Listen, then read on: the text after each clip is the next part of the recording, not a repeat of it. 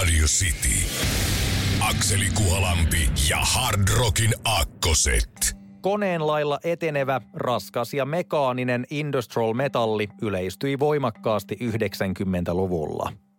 Ilmiötä on näihin päiviin saakka edustanut kenties isoiten tämä kyseinen yhtye, joka perustettiin Berliinissä vuonna 1994.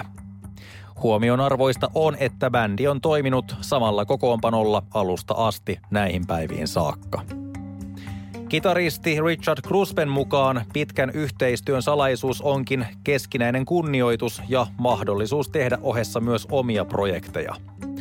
Yhtye on julkaissut uransa aikana 8 studioalbumia ja myynyt niitä noin 15 miljoonaa kappaletta maailmanlaajuisesti. Bändin konsepti on kyllä hyvin tunnistettavan omalaatuinen ja sen vuoksi saavuttamansa suosio onkin helposti ymmärrettävissä. Bändi esittää kappaleensa suurilta osin äidinkielellään eli saksaksi ja sotakoneen kaltaisella poljennolla. Live-esiintymisiinsä kuuluu suuret määrät pyrotekniikkaa ja näyttävät lavarakennelmat. Jos konsertteihinsa panostavasta rock- tai metalliyhtyeestä halutaankin esimerkki, tässä sellainen parhaasta päästä. Yhtyeen nimi tulee Rammstein Air Force -sotilaslentokentästä, jolla tapahtui lentonäytösonnettomuus vuonna 1988, josta inspiroituneena yhtye teki myös kentän nimeä kantavan kappaleen. Yhtyeen nimessä tosin esiintyy ylimääräinen M-kirjain, jolloin syntyy törmäävää kiveä tarkoittava sanaleikki.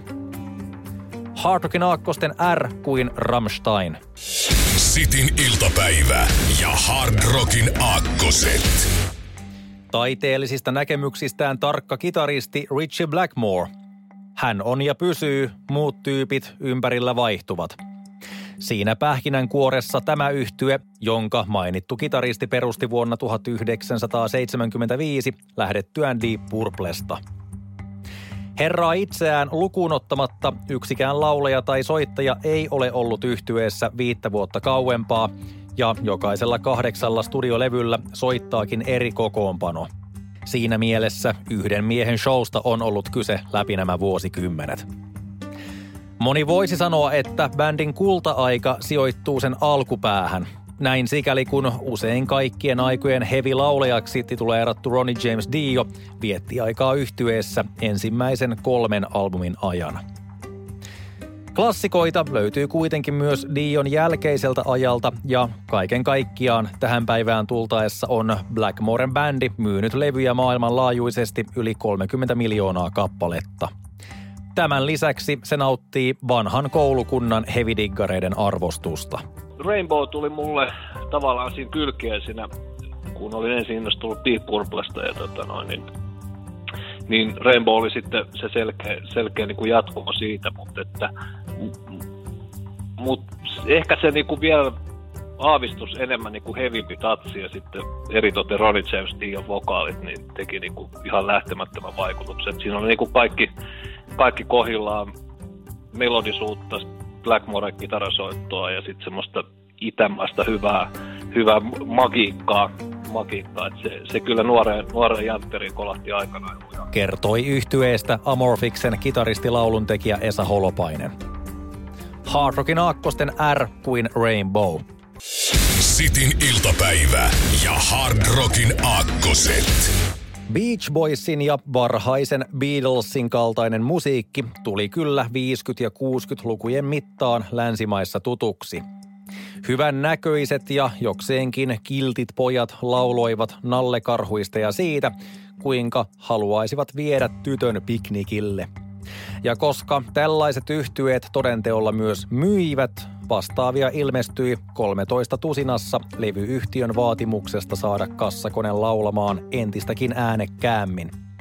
Tämä on hyvä ymmärtää siinä vaiheessa, kun lähdetään puhumaan 60-luvun loppua kohti suositummaksi kasvaneista rock-yhtyeistä, joiden tunnusomaiset piirteet olivat jo aivan jotain muuta kuin vanhempien vakuuttelua siitä, että tyttärensä kuuntelee potentiaalisten vävyehdokkaiden tekemää musiikkia.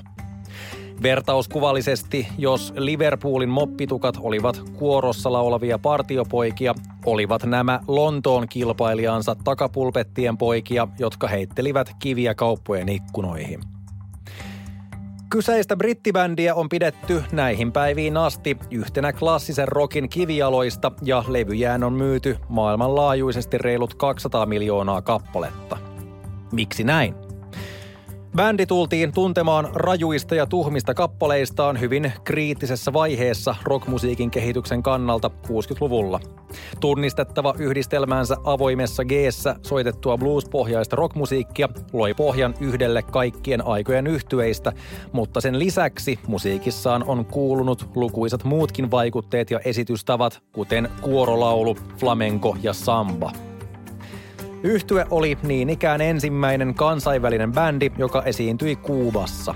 Konserttiin oli vapaa pääsy ja siihen osallistui arviolta 500 000 ihmistä. Yhtye on toiminut 60-luvun alusta aina näihin päiviin saakka, joten voidaan myös todenteolla sanoa sen lunastaneen nimensä. Vierivä kivi ei taida sitten tosiaankaan sammaloitua. Hard rockin aakkosten ärkuin The Rolling Stones. Sitin iltapäivä ja Hard Rockin aakkoset. 80- ja 90-luvuilla erityisesti Yhdysvaltain länsirannikolla Kaliforniassa oli rockmusiikin saralla vinkeä meininki. Toisaalta Metallica ja Megadeth soittivat thrashia täysillä ja Guns N' Roses toi jännittävyyttä glam-heviin, mutta samoilla seuduilla kasvoi myös funkahtavaan poljentaan taipuvainen rockmusiikki.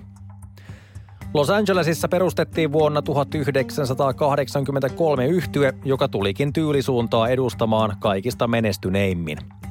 Energinen, gruuvaava ja vahvoja bassokuvioita sisäistänyt bändi ei tosiaankaan jäänyt vain paikalliseksi ihmeeksi, vaan on tunnettu jo vuosikymmeniä maailmanlaajuisesti. Myytyjen levyjen määrä on noussut näihin päiviin tultaessa yli 100 miljoonaan kappaleeseen, minkä varjolla bändin on sanottu olevan kaikkien aikojen kaupallisesti menestynein vaihtoehtorock-yhtye. Grammy-pystejä on kertynyt 6, Rock and Roll Hall of Fame-jäsenyys vuonna 2012 sekä laatta Hollywood Walk of Fameille vuonna 2022. Toisin sanoen, bändi on yksi sellaisista, jotka ovat paisuneet yleisemmiksi jätti-ilmiöiksi populaarikulttuurissa. Mikä sitten tekee tästä yhtyeestä niin älyttömän suositun? Tuo kysymys juuri tämän bändin kohdalla on yksi vaikeimmista tässä sarjassa.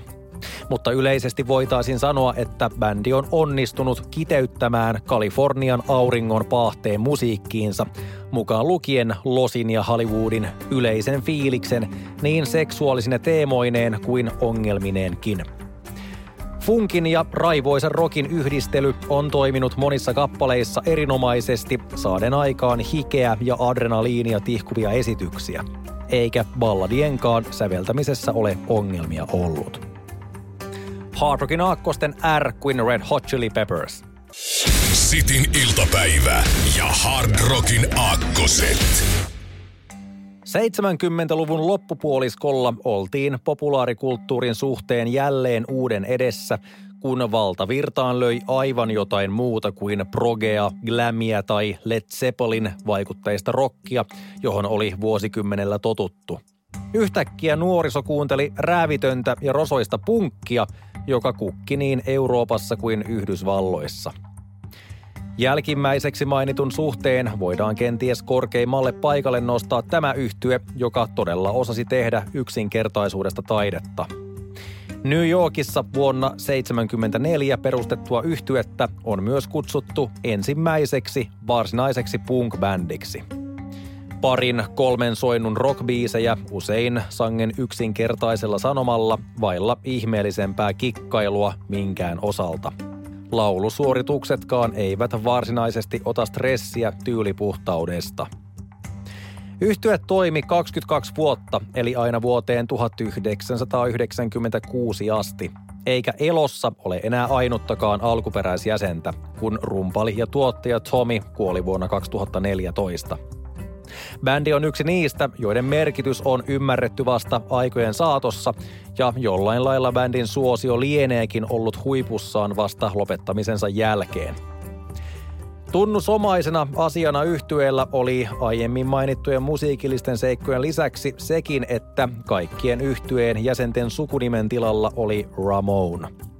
Hardrockin aakkosten R kuin Ramones. Sitin iltapäivä ja Hardrockin aakkoset.